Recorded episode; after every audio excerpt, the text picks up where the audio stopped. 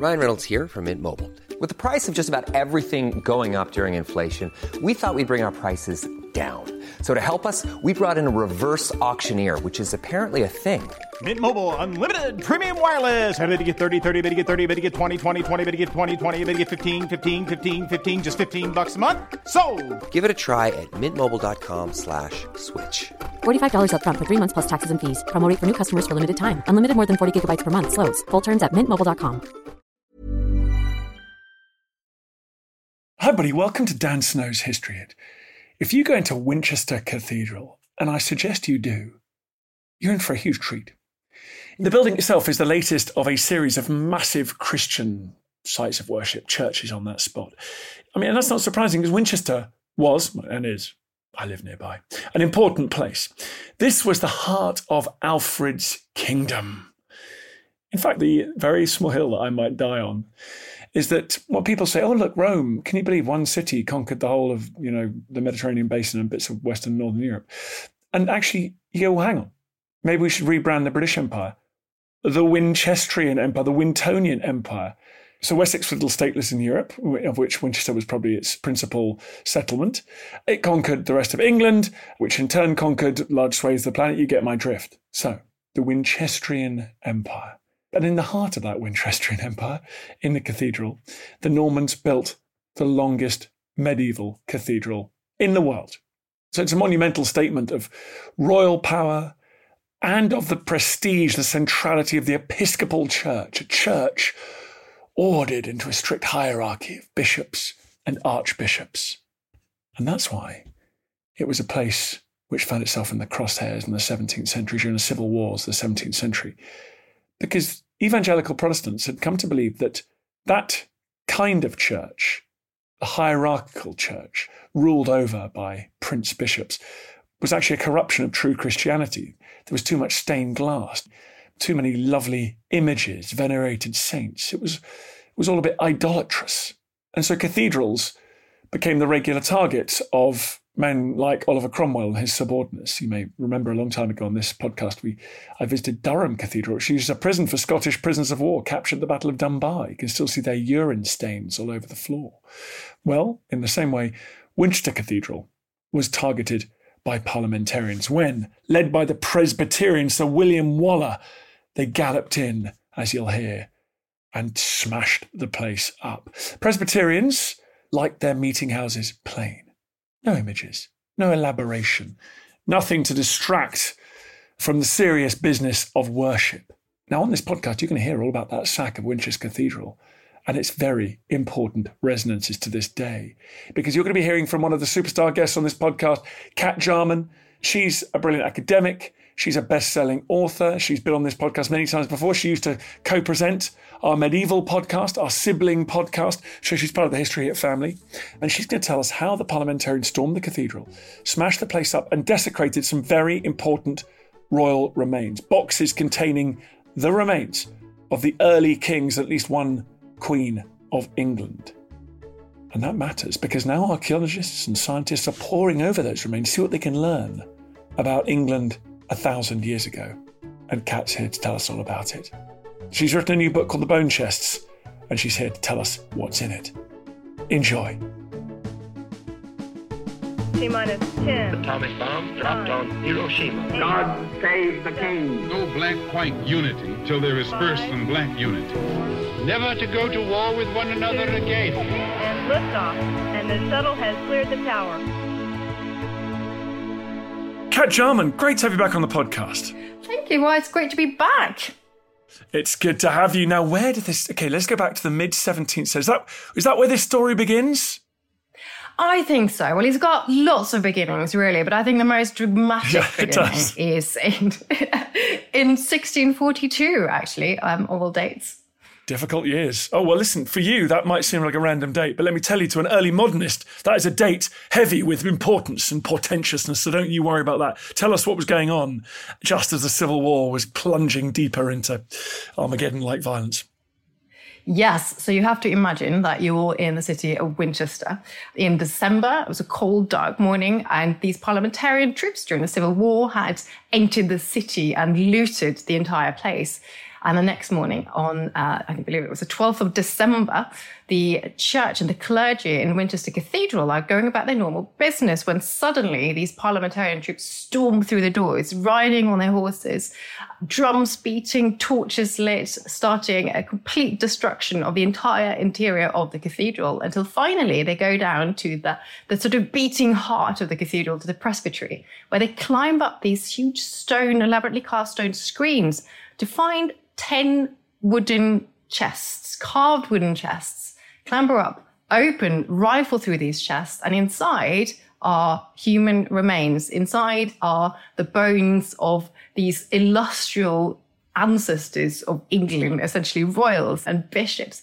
Take the bones out, shatter some of the chests to the floor, use the bones as missiles to smash the stained glass windows, leaving the entire thing in complete havoc.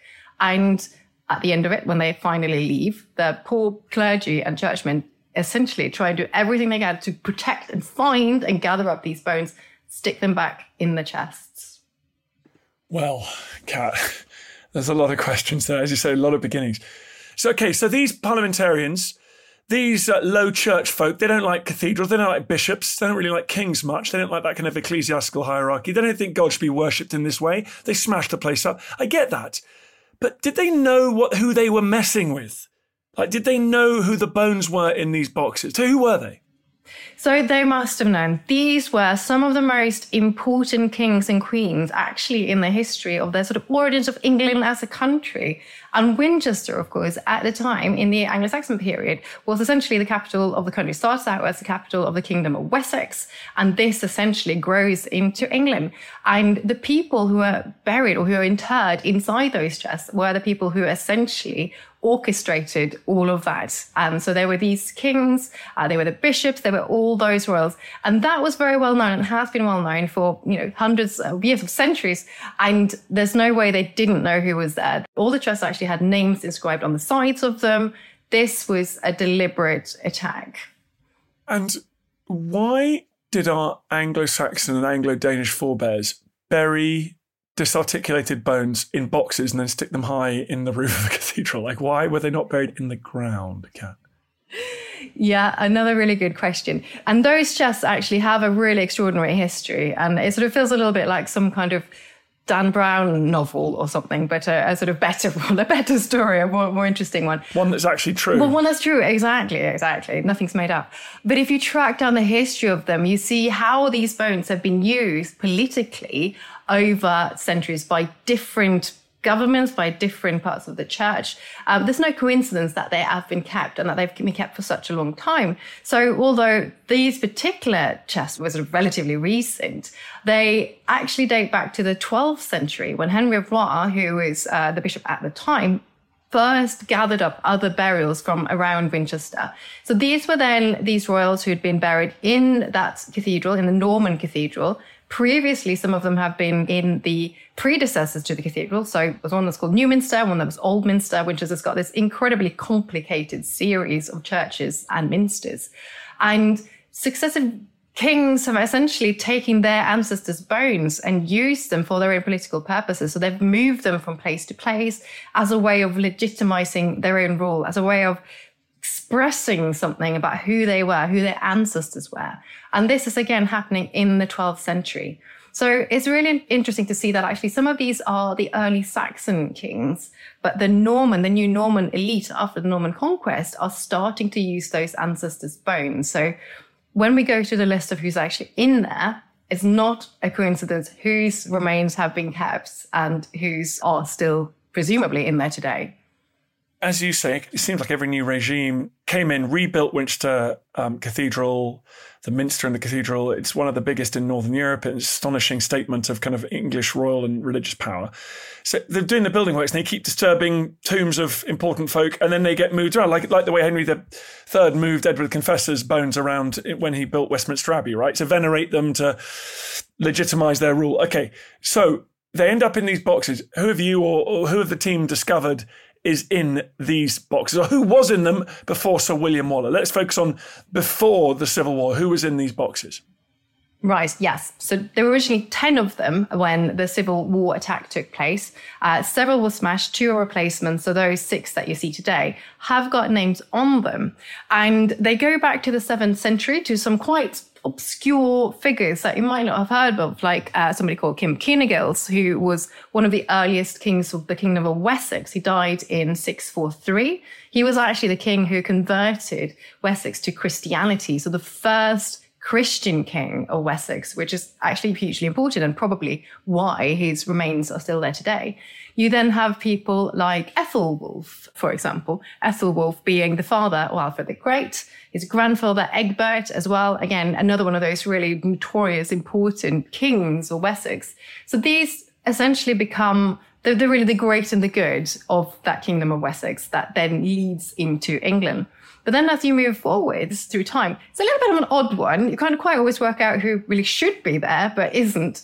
Uh, but we have other people. And going into the 11th century, what becomes really interesting is you then don't just have the sort of local English kings, you also have Knut. So you have Knut the Great, the Danish king who ruled England for 18 years as a part of a North Sea empire. So a Viking king, essentially, along with his wife Emma, Emma of Normandy, and Emma, of course, was first the wife of Ethelred and then later of Knut. So Knut and Emma, who were really based in Winchester, and they had this sort of really glorious period of ruling it. But then later, when you get the Norman cathedral and the Normans coming in, again, retaining these bones, keeping them, putting them in their new cathedral, they are also taking those, taking the, the Scandinavian king, they're taking Emma, because of course, Emma, being of Norman uh, stock, could give William the Conqueror essentially a way of legitimizing his conquest of England. So the fact that she's there, that she's got this link to the past, and he's essentially taking those bones and putting them in the cathedral, in his new cathedral, is really, really important. And then we go all the way up to the latest, uh, which William Rufus, so the uh, king who was very famously killed in a hunting accident, accident in, in sort of quote marks, uh, in the New Forest just down the road. So he's the latest one of those burials. Yes, we talked about this hunting accident, very tragic accident where William was killed with his brother Harry present at the time, very unfortunately and by mistake. And Henry, Harry, went to Winchester, didn't he? Seized the treasury and got himself crowned. So, um, yes. And then William's body was kind of just chucked over a donkey or something, wasn't it? And it just arrived back a few days later. Yeah, a cart just dragged up to the cathedral, apparently still bleeding, and just nobody really cared. I mean, he, he has, he's an interesting character, William. So he's got this, this amazing uh, reputation. One uh, source calls him the evil king who indulged unashamedly in unspeakable debauchery. And as a sort of thoroughly bad thing, he was involved in all sorts of naughty things he shouldn't be doing. And he was also accused of partying too much in Westminster Hall, which he built specifically for that purpose. So among them, you have some who are clearly really, really venerated and some who, who are sort of maybe not quite. You're listening to Dan Snow's History Hit. We're talking about chests full of early English royal bones. More after this.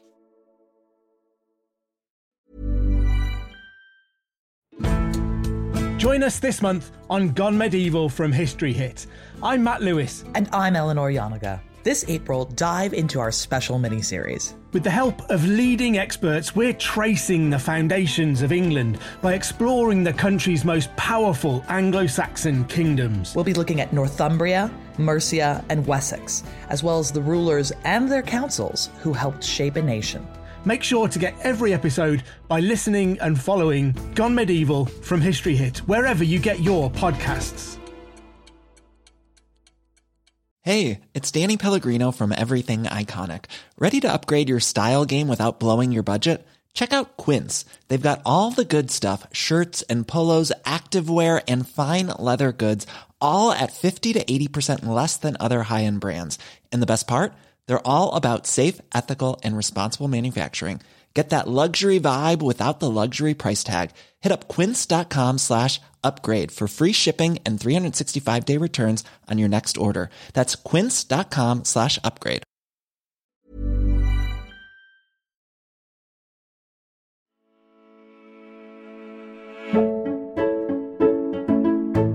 So they're all moved around through the later Middle Ages, as you say, because of building work and to serve the political purposes of the current monarch. and then they're scattered all over the floor and thrown out the window. I don't know why I'm laughing. It's bad. How successful do you think the, the staff at the cathedral were in gathering them all up and putting them back in the boxes?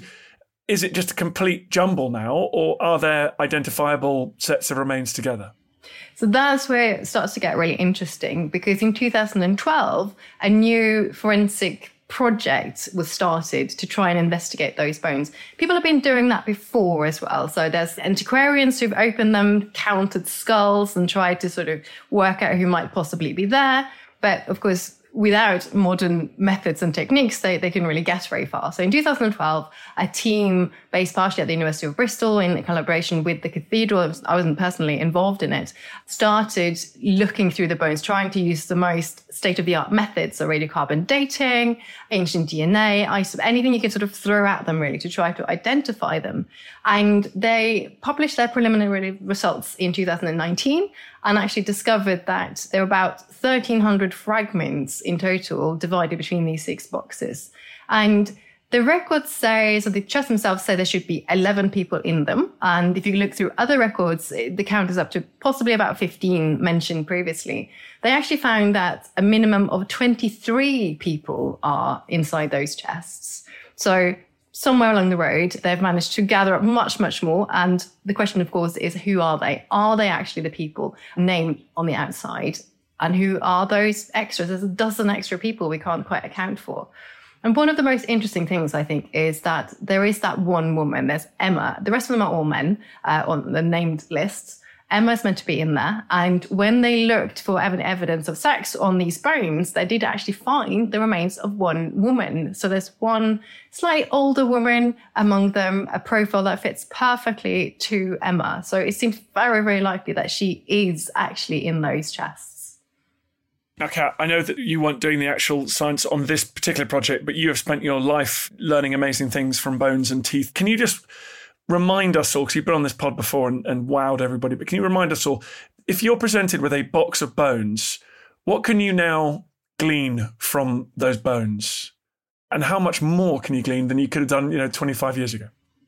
Almost every year there's a new method and it is now really really exciting because it used to be all you could do was look at the skull perhaps determine the sex the age if there was an obvious cause of death but usually there isn't uh, but now we can go through sort of microscopic detail really on those bones DNA, ancient DNA, if we're lucky, if we can extract that, again, we can do that now very, very often, quite frequently, even with quite badly preserved remains. Even just 10 years ago, contamination was a huge issue. It's not really anymore. So that's really exciting.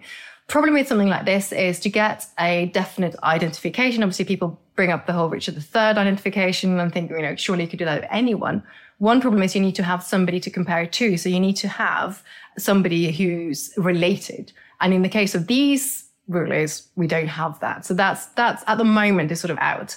But you can look at other ancestry. So you can look at, you know, which part of, of Europe they might be from, which part of the world.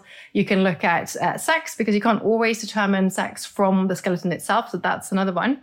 We can even look at things like disease, of various diseases that uh, we can find that possibly cause of that. Things like smallpox, for example, malaria, all of those things can be picked out. And then you can look at isotopes that can tell you about geographical origins. You can look at someone's teeth because your teeth, you're like a walking diary of your entire life. You take up chemical signals and signatures in everything you eat and you drink. So you actually have preserved locked into your teeth your childhood geography, the place you grew up. So I grew up in Norway, so my teeth reflect the fact that I grew up in a cold climate with very old geology. So you can look at that in archaeological skeletons. You can look at diet. Did they have a rich diet that was more like a wealthy person or a peasant? So again, all of those things the other exciting thing, which I think might come out of these, is family relationships. With the genetics, we can look at relatives. So you can find uh, if somebody were cousins or brothers or, you know, father and son. And in fact, most of these people are related in some way, it seems. So that is, I think, one of the really promising things we can get from the future. Cat, when this team uh, have completed the research, are we going to end up with a proper family and geographical tree that we can then map onto what we know from the written sources, from the history. And hopefully, fingers crossed, maybe we will literally be able to match, you know, Emma with Emma, Harthacnut, William Rufus, Canute, all these people with their appropriately aged uh, bones? I think eventually we will do, yes. I think some of it might be way off, but I think we're going to start to get these profiles. We're going to start to get little bits of evidence and then start to be able to connect them because, of course, these royal families are connected all across Europe. So someone like Knut, for example, obviously has lots of Scandinavian relatives. And so I think eventually we'll be starting to map these families, uh, which I think is a hugely exciting thing to do. I think there will be some which will elude us their identity uh, completely. But there's also new things. So we have these names, but uh, we have the ones we think could be in there, but they keep on throwing up surprises as well. So, for example, another really exciting discovery that they made in 2019 was that two of the, the bodies in those chests were actually of teenage boys. And there's no record of teenage boys ever being buried there. But there were two, I think they were between 11 and 15 when they died. So there must have been sort of noble royal princes, essentially, possibly some of um, those who were lost in the New Forest. There's, a few candidates. It was a dangerous place to go. So we have, we have others that we can narrow it down. But I think that's really important. William Rufus's older brother was also killed in the New Forest, bizarrely. So it was a bad place for Team Normandy to hang out. Absolutely. If you ever get invited to go hunting in the New Forest, just say no, I think is the answer. Just say no. Are we allowed to scratch and examine and look at these bones because they were so disturbed in the 17th century? I mean, is that why we're not allowed to break into the Plantagenet crypt or the Plantagenet area of Westminster Abbey? Like, why are we just allowed to uh, conduct careful scientific research on these bones, whereas we aren't allowed to do that with other royal collections of bones? Yeah, I think that's always a really good question. Why we can do that and should we do it? It's another question. Is it the right thing to do? Should we just leave them alone? I think in the case of these ones, because there's so much we don't know about them, you know, they are claiming to be holding these extremely important and illustrious bones. Is it right? If you look at things like relics and saints' bones, whenever they test them, it seems like you know nine times out of ten, it's just a complete lie. They're sort of frauds. They're more recent. They're never who they say they really are. So I think that is one of the things that they wanted to find out here: is if this story is really true, have we got these people, and also who else? Because I think one of the things that when I researched this book, The Bone Chest, was that really interested me was the different layers of history. I mean, you said at the beginning that there were different starts to the story, which uh, seems to be very, very true that there's so many points in which people have been interested in the bones, interested in the story in Winchester. But actually the stories that we tell, the ones that are being essentially perpetuated, aren't necessarily all true. So somebody like Alfred the Great, who incidentally is not in these chests, probably. We don't actually know where Alfred the Great's gone. He sort of seems like he should be in there, but he seems not to be. But, you know, someone like him is giving the credit for so many things, He's being the credit for keeping the Vikings out, He's being the, the credit for sort of gathering up England and all of that. But a lot of these stories are created later, and it, it, sometimes it is because of the way that the bones, the remains, those stories have been told, the way they've been used. And I think in the case of the Winchester chest, actually trying to understand who is in there, who those 23 people really are, might sort of go some way to actually try and and give another perspective on that history that we think we know, the history that we're sort of peddling that isn't always necessarily the real story. Apart from anything else, it's so interesting in a world where heredity and blood is so important. But it'd be fascinating to find out that some of these later Anglo Saxon kings aren't actually descendants of Alfred because of the, the nature of our human relationships. It's just such a great opportunity, this case study of, of multi generational bones to can perhaps work out a little bit about the truer nature of royal life and love and sex. Fascinating. Absolutely. And I think, you know, what stories have been hidden? You know, what have they tried to to actually not share for, you know, whatever the story is full of scandals as well. There's all sorts of scandals being reported here. So yeah, there's things I think we need to try and uncover. What are you interested in as a whole? So apart from the gossip about who was whose son in the Anglo-Saxon, Anglo-Danish centuries, what are the bones telling us more generally about quality of life, disease, longevity, any of these kind of things? Yeah, so these specific ones, we don't yet have that evidence, but certainly in the future they can do. And we can talk a lot about diet as well. And it's interesting to see the ideas we have about diet in different parts of society. But also when we do get evidence from disease, there's something like smallpox, for example. There's other examples from the Viking Age, which only very recently first evidence of smallpox was seen. And actually, in that, it seems like that was spread around with the Vikings in the Viking Age. And the first example, the earliest example of smallpox in England, for example, is from an 11th century Viking grave.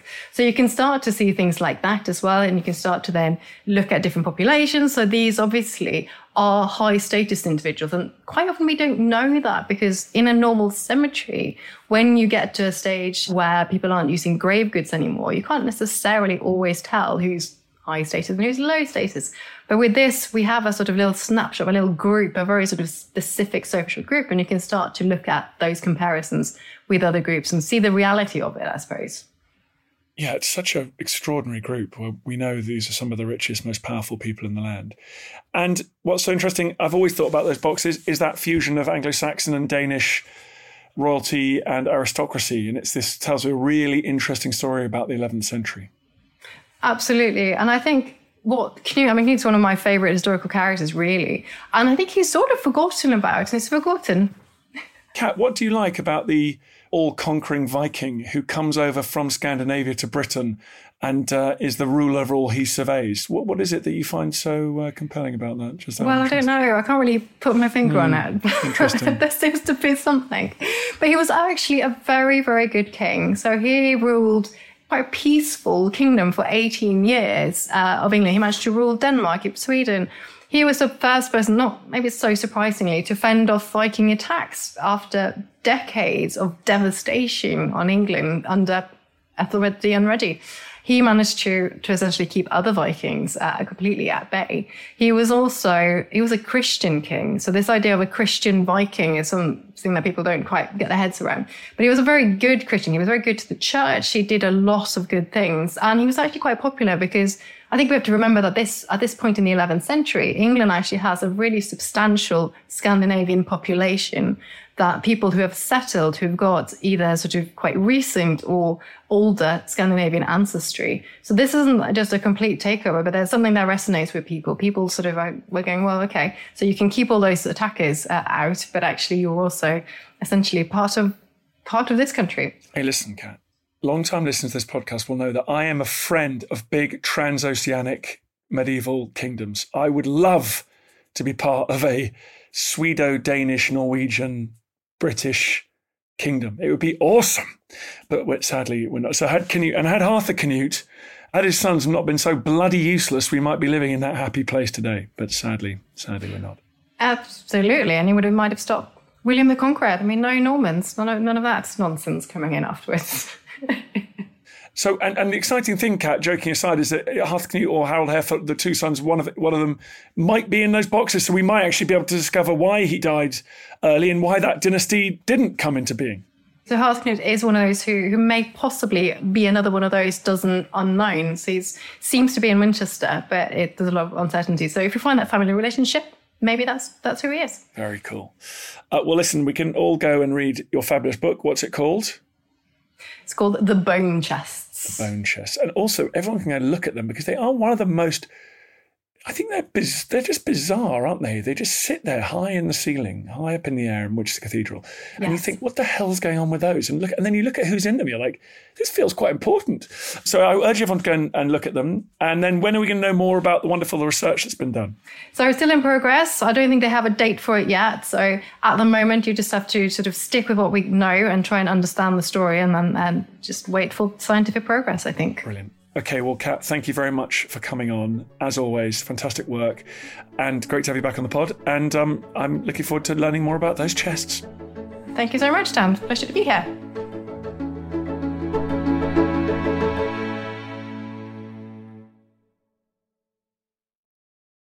Thank you for listening to this episode of Dan Snow's History Hit. Please follow this show wherever you get your podcasts. It really helps us, and you'll be doing us a big favour. Don't forget, you can also listen to all of these podcasts ad free and watch hundreds of TV documentaries when you subscribe at historyhit.com slash subscribe. As a special gift, you can also get your first three months for just £1 a month when you use code Dan Snow at checkout.